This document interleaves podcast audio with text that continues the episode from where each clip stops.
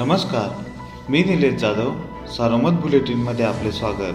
आज सत्तावीस नोव्हेंबर सकाळचे सात झाले आहेत. आत्तापर्यंतच्या ठळक घडामोडी. राज्यात गेल्या दीड वर्षात करोनामुळे लाखो लोक बाधित झाले आहेत तर मृत्यू झालेल्यांची संख्या देखील मोठी आहे.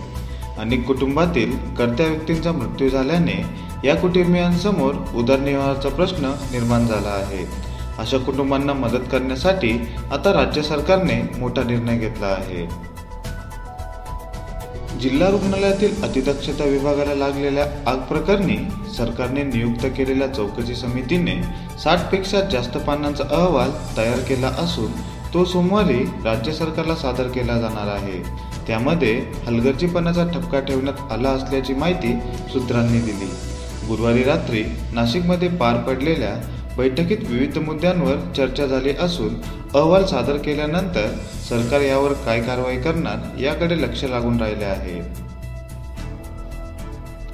भाजपा युवा मोर्चाच्या जिल्हाध्यक्ष तथा नगराध्यक्ष सत्यजित कदम यांनी देवळाली प्रवरा येथील महावितरण कार्यालयात शेकडो शेतकऱ्यांसोबत बंद केलेली रोहित्र सुरू करण्यासाठी सुरू केलेल्या आंदोलनासमोर शेवटी महावितरण नमले.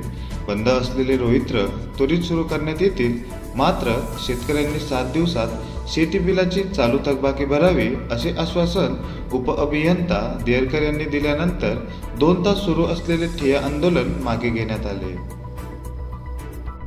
अहमदनगर जिल्हा सहकारी बँकेचे तज्ज्ञ संचालक म्हणून अकोले तालुक्यातील काँग्रेसचे ज्येष्ठ नेते मधुकर नवले आणि काँग्रेसचे जिल्हा अध्यक्ष बाळासाहेब साळुंके यांची निवड करण्यात आली. दोन्ही तज्ज्ञ संचालक महसूल मंत्री बाळासाहेब थोरातांच्या मर्जीतील काँग्रेसचे नेते आहेत.